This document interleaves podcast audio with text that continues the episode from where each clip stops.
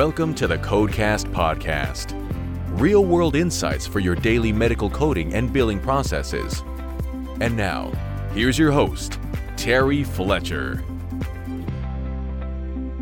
Hello, everyone, and welcome to the 258th episode of the Codecast Podcast. My name is Terry Fletcher. Hope everyone is having a good September and fall has started. I'm starting to see the weather change a little bit, which has been really nice. We've had a heat wave here in California, and now we're back to the 80s, which is nice because I get to use my new pool. So, what I want to talk about today is the No Surprise Act. So, I talked about it in February, but we've had some what we call frequently asked questions, FAQs, with regard to the act, and I still think there's some confusion. So, I wanted to clear that up today with our Top 10 Tuesday.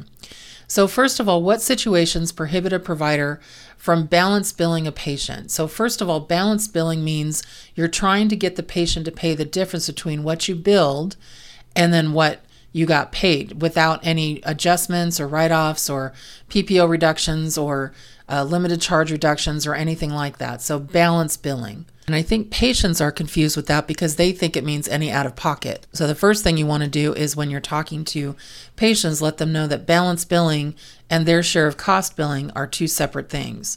So for the balance billing, the legislation prohibits providers from balance billing in three separate instances. So out of network emergency items and services, out of network non emergency items and services by an in network facility, and then out of network air ambulance healthcare items and services. Now, a non participating physician offering non emergency care in a participating facility can balance bill a patient only if they let the patient know gave them a good faith estimate of the charges within 72 hours prior to receiving the out of network care. Basically, even if the patient asks for it, it's on the provider to make sure that the patient has acknowledged they have been given this information because they're going to track these advanced notifications, and that's how you're going to get paid for that if there's ever a question. The provider specialties I'm seeing that have been most impacted by the No Surprise Act would obviously be emergency medicine, anesthesiology because they're on rotation, general surgery because they do trauma, pathology, radiology, neonatal services, believe it or not, and then diagnostic services because that just happens to be part of what happens when a patient comes in in an emergent situation. Now, just a reminder this does not affect Medicare, Medicaid, Indian Health Services, CHIPS, TRICARE, Veterans Health, because they already have protections against high balance billing. So, number two, what's involved with the negotiation between payers and providers for reimbursement as well as the arbitration process. So, I'm going to kind of give it to you in a nutshell.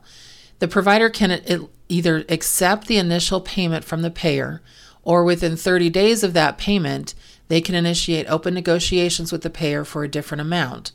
If a solution is not reached after that 30 day of open negotiations, then there's a four day window to send notice of what they call the IDR, Independent Dispute Resolution Request. And then once the IDR entity has been selected, and a 30 day, it's really an arbiter, a 30 day IDR process begins. Now remember, once you open up the IDR, so to take something to an arbiter, then that means you have to pay for that and there's cost involved. So be be aware of that and then the that process um, decides on the payment, the median in-network rates. Any requester submits, uh, submitted information to clarify why the doctor wants more than what was paid. A level of provider experience, training quality, which I'm surprised they're doing with that because I'm never seeing that happen when we're getting paid when we just are in network providers. So that's weird. Uh, market share of the provider, acuity of the patient, and then here's the last one they actually look at, which I don't know if I like because physicians should have a choice. But one of the other things they consider in determining their decision is demonstrations of a good faith effort to enter network agreements over the last four years. So maybe the network was closed to new providers or closed to your specialty, but they want to say that, oh, well, you at least try to get in. And I know a lot of anesthesiologists are like, why would I do that? you know, I'm on rotation and I have to, I'm usually called in the middle of the night. I want to get paid what I want to get paid. So that's new. That's interesting. Number three is the price negotiation under the No Surprise Act. It is different from an appeal because once you take it to the um, IDR process, then that's just negotiation and settlement. There's no appeal uh, term anywhere in the NSA. And then, can a member challenge a balance bill or negotiate a lower payment after notification that the provider is out of network? So here's how that works. It's number four. The consent form that the member signs, that's an acknowledgement that the member, subscriber, has read the notice and is not considered a contractual obligation for payment, though, according to the No Surprise Act. So there is an implication that the member or plan can still dispute or negotiate with the provider on the member's payment. So you they can acknowledge that they've read the notice, but you also need to have a financial in place so that they know that they're understanding what their share of cost is. Also, if your good faith estimate for cash patients or for out of network patients exceeds $400, then yes, they can also file a dispute. Uh, it costs them $25, I think, to do that. Number five, what happens when a member or patient receives a balance bill for emergency or other services, which again is prohibited from balance billing? So, if a member subscriber, so a patient, receives a balance bill that is prohibited by the No Surprise Act, then they need to contact their health plan. And the NSA requires that the U.S. Department of Health and Human Services, so the HHS, um, they have a complaint process for these patients to report this. But it's, you know, anytime you report anything, so you heard me talk about the physicians that are entering into the independent dispute resolution or a patient wants to complain, they charge for that. So you better know that um, you're, and that's non-refundable. You can't get paid back for those charges to try either to get your money or negotiate for, from a patient perspective um, what they're trying to charge you. How will the advanced explanation of benefit process work before services are rendered? So that's the good faith estimate I was talking about. This number six. So the AEOB, they call it, is triggered by the good faith estimate that the provider submits to the member's health plan. While the Act does not prohibit a plan for providing additional information in the AEOB, the NSA law language implies that the cost sharing estimate itself should be based on the provider's good faith estimate and not on the amount that the plan believes the provider will ultimately accept as payment. So I know that's kind of hard to understand. So what you told the patient that you thought their cost sharing should be is you have to get as close to that as possible, not what you know they could be um, as far as a higher amount. Number seven, what are the penalties to providers for violating the NSA? So, for services covered by the No Surprise Act, providers are prohibited prohibited from balance billing patients more than the in-network cost sharing amount. So, and that could be a penalty up to $10,000 for each violation that can apply. So, again, it is for that um, out of network amount. So, if you if you are if you have a patient's out of network and they didn't know and it's emergent situation, and now they're you know you're trying to get paid based on what wasn't paid by their plan. If you try to balance bill the patient you know 10 40 10 to $40,000, which I've seen, then that's where you can be in violation. You would have to have somebody in your practice go back and say, okay, if this patient was Kaiser or was United Healthcare PPO or, you know, EPO from Aetna, how much would their out of pocket out of pocket have been?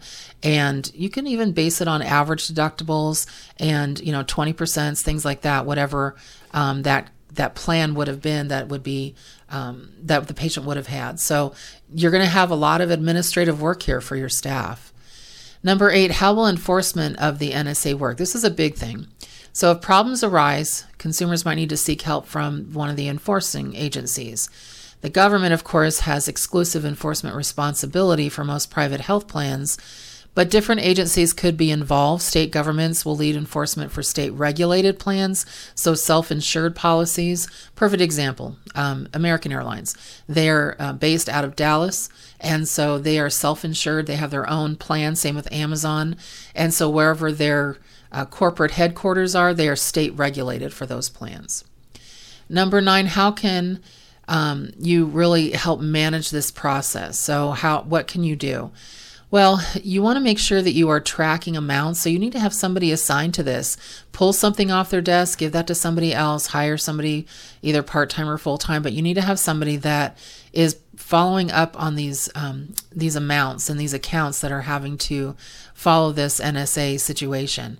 Um, make sure that you know how many claims are still outstanding or have been resolved. Sometimes they sit in minutia and you never get them, you know, really. Um, brought forward and you're waiting for your IDR, you're waiting for any payment from the payer. Because remember, one of the things that's tough here is the payer has a choice either to pay you or they could deny it saying that the patient's out of network and now you have to go into that 30 day period. So to me, it's very favorable not only to the patient, but to the payer, but never to the provider.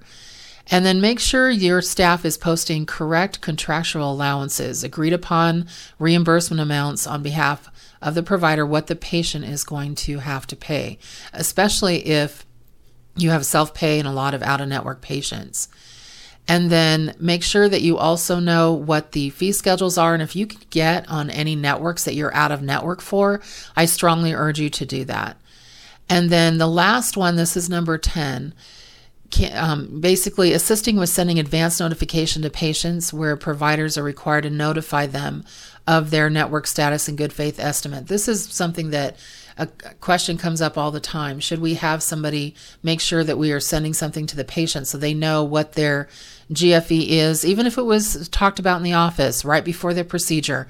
Should we also send them something and then remind them of their out of pocket? I would, because this has just become such a it's become such a, a chaotic nightmare to payers um, or I should say to providers, because they're finding that um, over 80% haven't even been looked at yet or scheduled. So, who's manning the desk as far as scheduling these independent dispute resolutions? And so, it's really important for your office to be on top of it.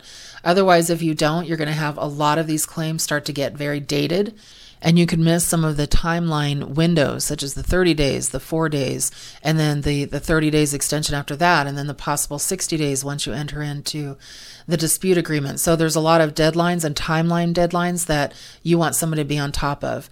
Please don't just let this go because patients are hearing it in the news every day and they're misinterpreting the information. They think that balance billing means they're out of pocket instead of the balance from an out of network provider from what was paid versus what um, they would have to pay or what what's still on the balance sheet. So really talk to your patients, make sure that you update that. You can Google the No Surprises Act and get a gist. You can also get forms from that from the HHS government website. Um, so that you don't have to reinvent the wheel when it comes to good faith estimates or anything like that. I also have this on demand with a PowerPoint if you wanted to listen to a more formal uh, webinar on that. Speaking of that, so I also wanted to let you know I do have the 2023 E&M on demand webinar. So, for all the guidelines coming up for the new office visits, hospital visits, observation visits, all of the new and deleted codes, and how the revisions are going to affect all practices starting January 1st. So, please take a look at my website at terryfletcher.net for that. Also, we have a lot of new Coding Corner clients, both executive membership and regular membership. So if you're interested in unlimited coding questions, please take a look again, terryfletcher.net, and hopefully that'll be something that you want to join our membership for. We also have quarterly for executive members the Ask Me Anything uh, Zoom call, and that is just something I send you, and you can get on and ask any questions live um, every quarter. So that's something that you might want to consider. For those of you listening to this right now, also um, tomorrow, the 28th, I will have a Medicare third quarter update, and that's with the NSCHBC. So make sure you take a look at that.